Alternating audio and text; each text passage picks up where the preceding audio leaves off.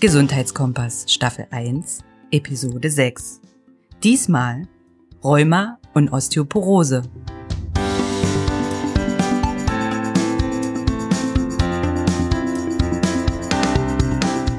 In diesem Podcast reden wir einmal im Monat mit Experten aus Sachsen-Anhalt über Gesundheit.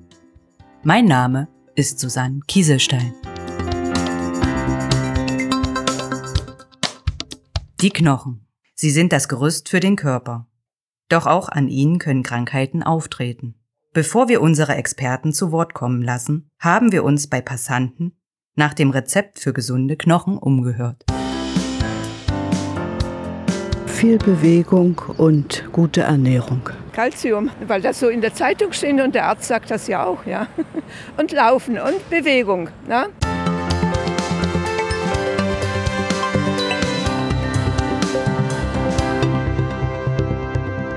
Kalzium bringt wohl jeder mit gesunden Knochen in Verbindung. Doch ist das auch wirklich so? Das beantwortet Professor Dr. Gernot Kaiser.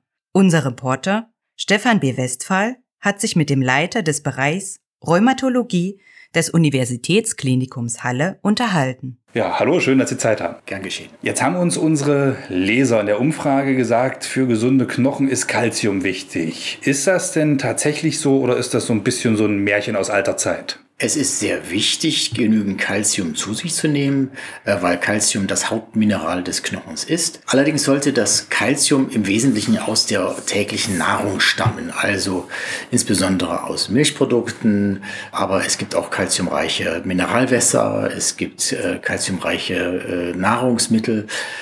Wir sind mittlerweile von der äußeren Zufuhr von Kalzium in Tablettenform abgekommen und raten dazu, Kalzium eben über die Nahrung zuzuführen. Okay, was passiert, wenn ich es nicht ausreichend tue? Dann kann ein Kalziummangel eine Osteoporose begünstigen. Das heißt also, der Knochen erhält nicht die notwendigen Baustoffe und nimmt äh, an seiner Masse und auch in seiner Bruchfestigkeit ab. Okay, womit wir jetzt ja mitten in einem unserer beiden Themen sind, die Osteoporose.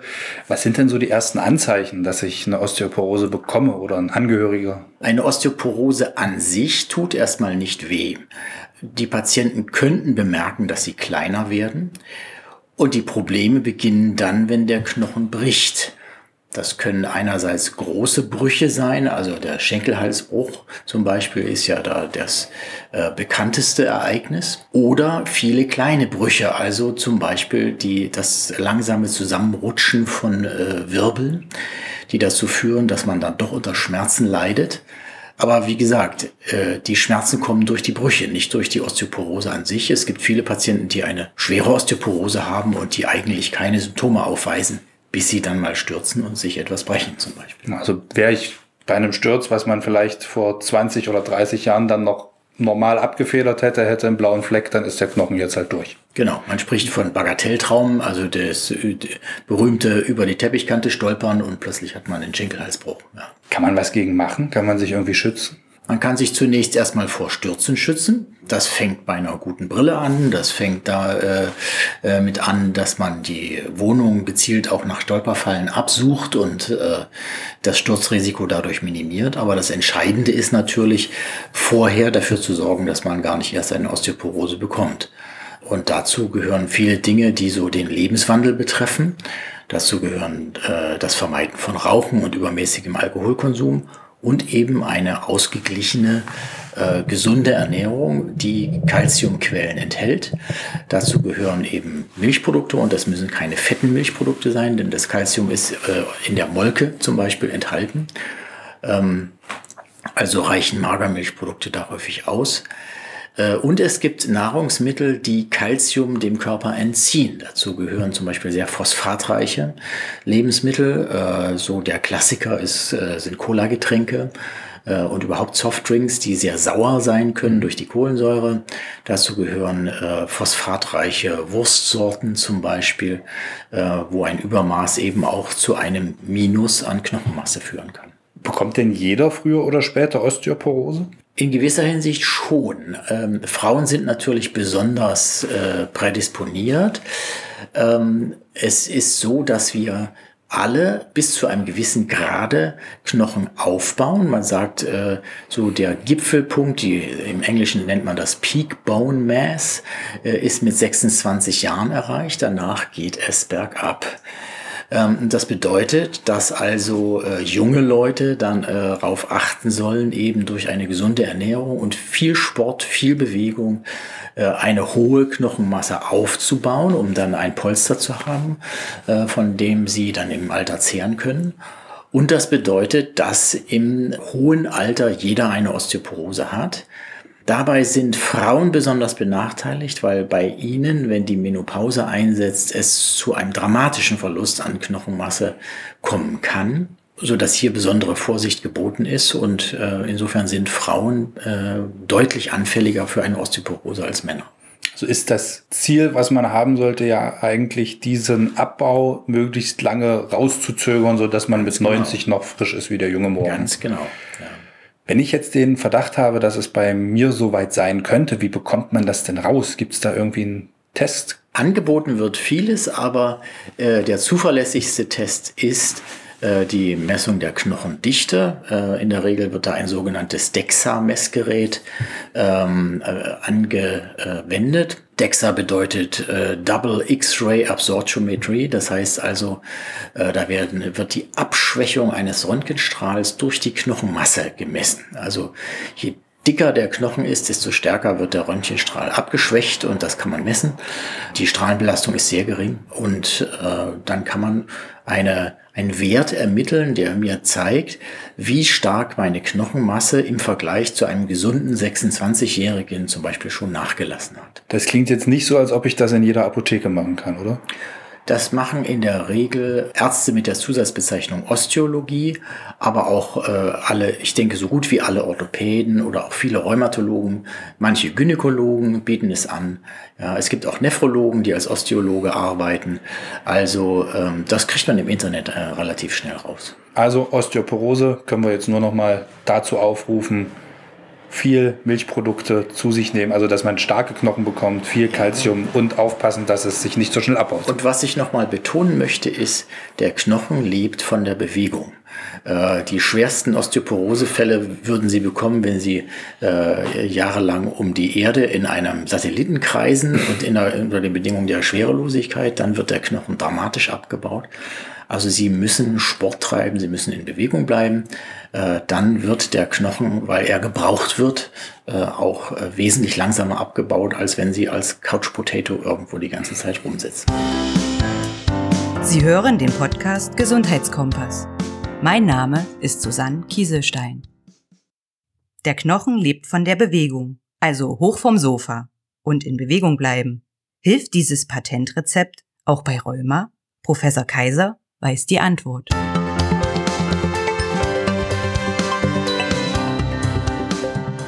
Rheuma, ist es denn da auch gut, sich viel zu bewegen oder?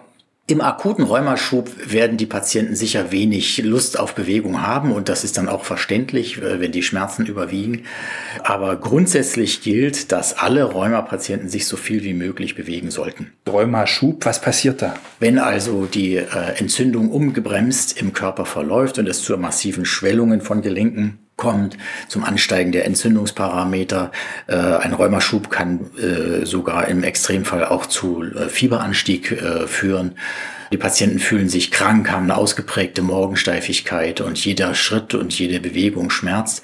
Ähm, und äh, dann hilft in diesem akuten Schubereignis eben auch manchmal kurzfristig Ruhe. Es hilft, die Gelenke zu kühlen. Aber spätestens dann, wenn durch Therapiemaßnahmen dieser Schub beherrscht ist, muss die Bewegungstherapie wieder einsetzen. Was passiert da in meinem Körper oder mit meinem Körper? In der Regel werden Rheumaschübe, also werden rheumatische Erkrankungen, von denen es ja sehr viele gibt, durch eine Überaktivität unseres Abwehrsystems hervorgerufen, ähm, sodass also sich äh, Entzündungsvorgänge gegen unseren eigenen Körper richten. Der Körper vermag es nicht, diese Entzündungsvorgänge äh, abzuschalten. Das ist auch etwas, was den Körper sehr viel Energie kostet. Die Patienten können dadurch auch viel Muskelmasse verlieren, auch Knochenmasse. Und insofern muss man sagen, ein Rheumaschub ist immer Ausdruck eines fehlgesteuerten Abwehrsystems, eines überaktiven Abwehrsystems, welches nicht in der Lage ist, eine chronische Entzündung zu beenden. Wie kann ich denn sowas bekommen? Kommt das von heute auf morgen oder habe ich das von Geburt an? Die meisten rheumatischen Erkrankungen sind in ihrer Entstehung noch nicht vollständig verstanden. Ein Ausnahmefall ist sicher die Gicht äh, als Sonderform einer durch Stoffwechselveränderungen hervorgerufenen Erkrankung. Da wissen wir, dass eine äh, übermäßig purinreiche Kost äh, diesen, die Entstehung einer Gicht begünstigt. Aber die meisten anderen rheumatischen Erkrankungen, von denen wissen wir, dass es einen erblichen Hintergrund gibt. Ähm, also Kinder von Rheumapatienten haben wiederum eine erhöhte Wahrscheinlichkeit, eine rheumatische Erkrankung zu bekommen. Wir wissen auch, dass äh, manche Umweltfaktoren, zum Beispiel das Rauchen, rheumatische Erkrankungen begünstigen und wir wissen, dass auch die Ernährung hier eine Rolle spielt, dass zum Beispiel eine nach heutigen Maßstäben ungesunde Ernährung, viel fettes Schweinefleisch, viele Softdrinks äh, im Vergleich zu Leuten, die sich nach den Maßstäben der Mittelmeerkost ernähren, viel rohes Gemüse etc., dass die ungesunde Ernährung das Rheumarisiko deutlich steigert. Also wäre es zumindest schon ein kleines Geheimnis, nicht so oft zu McDonalds, sondern öfter mal zum Italiener. Ja, Mittelmeerkost ist nicht das gleiche wie das, was man heutzutage beim Italiener bekommt. Wenn Sie eine fette Salami-Pizza und anschließend Tiramisu essen, haben Sie nicht Mittelmeerkost zu sich genommen, sondern italienisches Fastfood. Und Mittelmeerkost heißt äh, viel äh, frisches Gemüse, Süßstoffe nur durch äh, Trockenfrüchte und Honig, Rotwein zum Essen, wenig fette Sahne oder Butter, ja, viel Olivenöl. Olivenöl ist einer der Hauptbestandteile der äh, Mittelmeerkost und Nüsse. Das mit der Salami-Pizza und dem Tiramisu war jetzt meine letzte Hoffnung, aber wahrscheinlich muss ich dann doch mal schauen, wie ich das mache. Ja, woran merke ich denn, dass ich Rheuma bekommen könnte oder dass ich es habe? Was sind so die allerersten Anzeichen? In der Regel sind es Schmerzen in unterschiedlicher Form. Das können in der Regel Gelenkschmerzen verbunden mit Gelenkschwellungen sein. Wichtig ist eben, dass das Gelenk nicht nur schmerzt, sondern auch sichtbar geschwollen ist. Es gibt aber auch rheumatische Erkrankungen wie der sogenannte Morbus Bechterew oder zu dem wir heute äh, Spondyloarthritis sagen. Da äh, bemerken die Betroffenen, es sind häufig Männer, einen tiefsitzenden Rückenschmerz, der sie in der Nacht aufweckt. Oder äh, es gibt äh, besondere Formen äh, der rheumatischen Erkrankung im Alter. Da haben wir stammnahe Muskelschmerzen im Bereich des Schultergürtels oder Beckengürtels. Also Schmerz ist schon ein sehr häufiges Warnsymptom rheumatischer Erkrankungen, insbesondere wenn damit Schwellungszustände von äh, Gelenken einhergehen und wenn die Entzündungszeichen deutlich erhöht sind im Labor.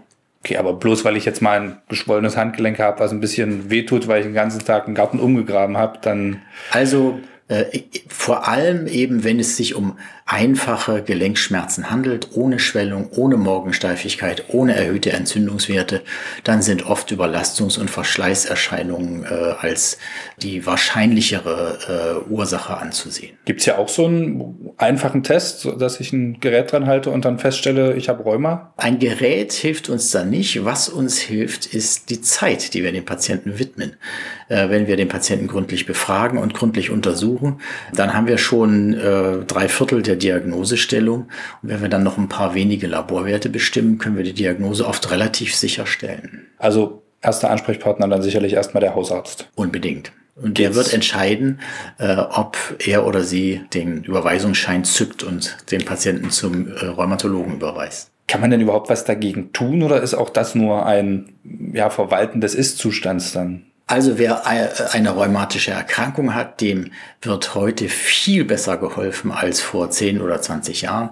Unser äh, Waffenarsenal ist groß. Wir haben also nicht mehr nur äh, Cortison und so ein paar äh, Goldspritzen in der Hand, sondern es hat da in den letzten Jahren eine Vielzahl von innovativen Medikamenten gegeben.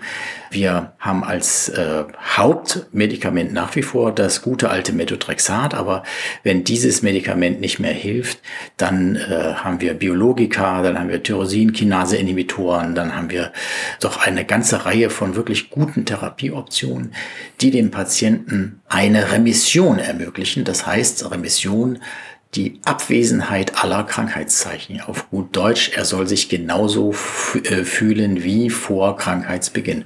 Und das schaffen wir heutzutage in der weit überwiegenden Mehrzahl der Fälle. Aber weg geht's nicht mehr. Es gibt einige wenige Erkrankungen wie die Polymyalgia rheumatica, die auch wieder verschwinden können. Aber man muss dem Patienten sagen, dass er sich äh, auf eine chronische Erkrankung in der Regel einstellen muss. Zusammenfassend gesagt, auch hier ganz wichtig, gesunde Ernährung, ja, gesunde Ernährung, Rauchverzicht, wobei äh, ich will da jetzt auch nicht äh, sozusagen mit dem Zeigefinger drohen, denn ich meine, viele Rheumapatienten erkranken, obwohl sie sich gesund ernährt haben, obwohl sie nicht geraucht haben.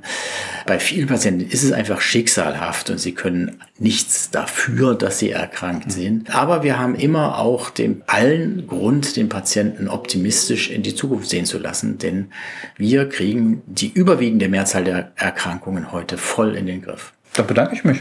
Gern geschehen.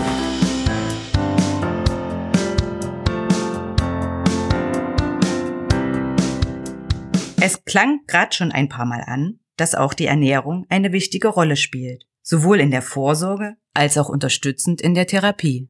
Ernährungsexperte Dr. Karl Meissner hat sich mit unserem Reporter darüber unterhalten, was man beim Essen und Trinken gegen die Krankheiten tun kann. Hallo, Herr Dr. Meissner auf ein weiteres Mal. Guten Tag, ich grüße Sie. Hi.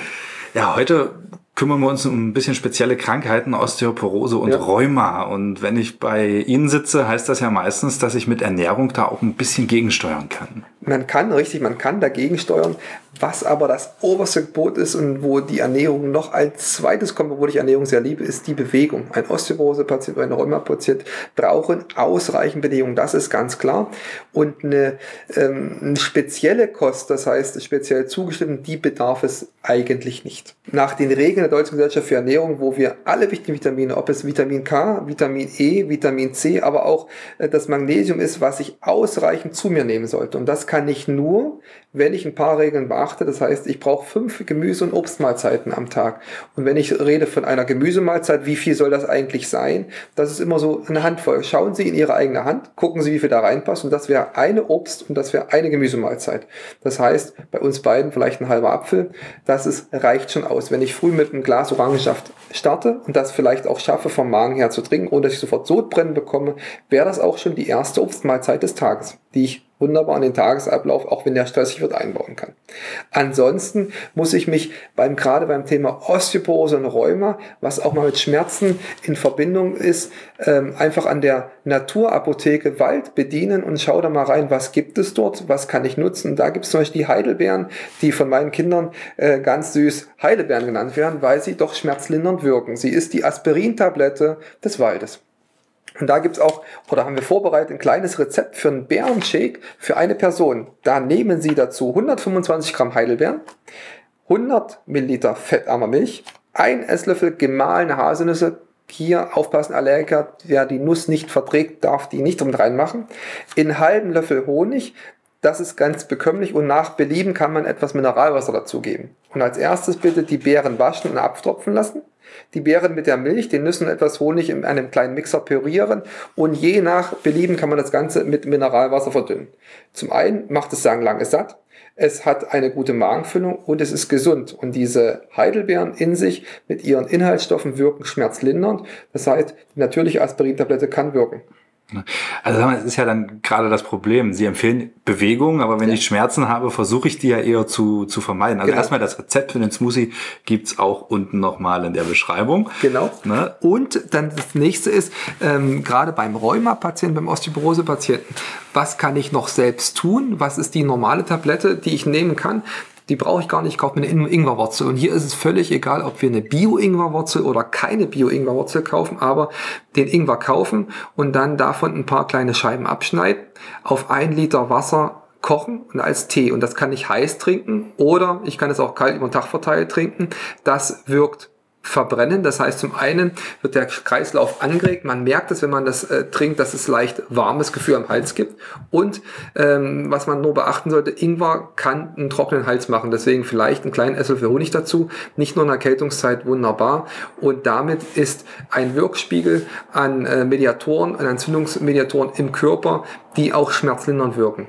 Ganz klar, ersetzt es kein modernes Rheumamedikament. Es, es ersetzt auch keine wirkliche Schmerztablette, die wir kennen, die wir verschrieben von unserem Hausarzt bekommen. Jedoch kann es in der Gesamtheit ähm, der supportiven Therapie, das heißt der unterstützenden Therapie, neben der Physiotherapie, neben der Schmerztherapie, auch als Ernährungstherapie äh, mitwirken. Was sollte ich denn vermeiden an Ernährung oder an Lebensmitteln. An Lebensmitteln. Ein Vermeiden ist ein, ein zu viel, ein, ein zu viel an Fett ist schwierig. Und ein zu viel von Fett macht natürlich schweren Stoffwechsel und macht natürlich viele Prozesse und Mediatoren. Das heißt, die sollte ich doch reduzieren und ähm, wenn man sich als Rheuma oder als Osteoporose-Patient an die gesunde, ausgewogene Ernährung. Es gibt zehn Regeln der Deutschen Gesellschaft für Ernährung. Und wenn wir die mal einfach durchdeklinieren wollen, das geht ganz schnell. Das heißt, zum einen, Lebensmittelvielfalt sollten wir genießen. Das heißt, wir wollten äh, kein Lebensmittel allein enthält alle Nährstoffe. Ich muss eine abwechslungsreiche Küche anbieten. Zum nächsten, das hatten wir schon kurz gesagt, Gemüse und Obst nimm fünf am Tag, fünf Gemüse- und Obstmahlzeiten pro Tag. Wie gesagt, wenn der Orangensaft am frühen Morgen, das wäre der erste Start Vollkornprodukte wählen.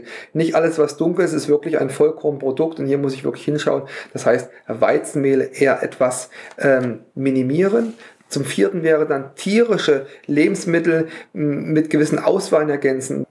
Da hatten wir schon mal darauf hingewiesen, 300 bis 600 Gramm Fleisch pro Woche nicht mehr. Und wenn wir das mal durchdeklinieren, ist das schwer für den Fleischliebhaber. Dann geht halt nicht das Salamibrötchen am Morgen, die Bockwurst am Mittag und vielleicht noch den Aufschnitt äh, oder den Käse dann am Abend kombiniert. Das ist dann sehr schwierig. Ansonsten können wir Punkt 5 gesundheitsführende Fette nutzen. Wir können ganz einfache Sachen wie Margarine oder Butter können wir durch bestimmte Öle, ob Raps oder Oliven, erstmal egal, aber wir können es durch ungesättigte Fettsäuren ergänzen. Zucker und Salz einsparen. Hier mein Tipp. Einfach ähm, beim Kochen kann wir gerne Salz und Pfeffer nutzen und auch etwas Zucker. Jedoch auf den modernen Haushaltstisch am Abendbrot gehört kein Salz und kein Pfeffersträufer. Ein Nachsalzen ist sofern nicht möglich. Siebtens wäre ausreichend Wasser zu sich nehmen. Die Trinkmenge 1,5 bis 2 Liter reicht eigentlich für jeden Patienten, aber im Sommer natürlich etwas mehr. Wir müssen darauf achten, arbeiten wir hart körperlich oder nicht. Und hier ist der ganz einfache Tipp, haben wir am Tag ein Durstgefühl, sind wir schon dehydriert. Das heißt, wir haben einen Mangel und da, das muss sofort entgegengewirkt werden. Deswegen zwischendurch auch mal trinken, wenn ich nicht Durst habe und im Büro einfach mal eine Flasche Wasser mit hinstellen, dass man weiß, was man geschafft hat. Schonend zubereiten ist immer wieder in aller Munde. Das heißt, nicht, nicht die Lebensmittel verkochen oder zerkochen, damit Inhaltsstoffe geschont werden und das Neunte ist natürlich immer achtsam essen. Ich muss nicht essen an vorgeschriebenen Zeiten. Ich muss essen, wenn ich einen Bedarf dazu habe. Und wenn man mal eine Mahlzeit auslässt, wäre das der erste Schritt zum Intervallfasten und der ist gesundheitlich nachgewiesen und der Effekt ist da. Und das nächste ist natürlich das Gewicht achten. Einmal pro Woche in der Woche sollte man sich wiegen. Wer macht das schon, wenn man äh, nicht unbedingt ein, äh, ein, ein, ein Fitnessfanatiker ist, aber ähm, das Wegloben, ich will es gar nicht wissen, also wirklich einmal noch auf das Gewicht gehen und in Bewegung bleiben. Und hier empfehle ich einen Schrittzähler. Das sind Kleinigkeiten, wo man am Tag äh, etwas für sich tun kann. Und wenn ich es kann, ist die magische Zahl bei 10.000 Schritten pro Tag. Vielen Dank, Herr Doktor. Sehr gern. Und wir hören uns bald wieder. Ja, hoffe ich.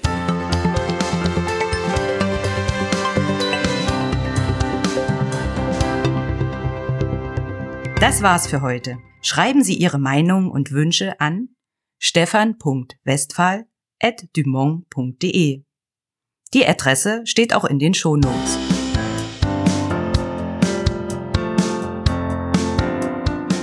Das war der Podcast Gesundheitskompass. Sprecherin Susanne Kieselstein. Redaktion Stefan B. Westphal. Mitarbeit Chris Lucio Schönburg, Susanne Christmann und Kelly Kunst. Bearbeitung Thorsten Waschinski. Musik Christian Hoffmann.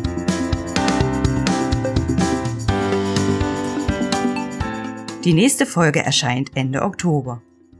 Dann geht es um das Thema Grippeschutz und Infektionskrankheiten. Bis dahin, bleiben Sie bitte gesund.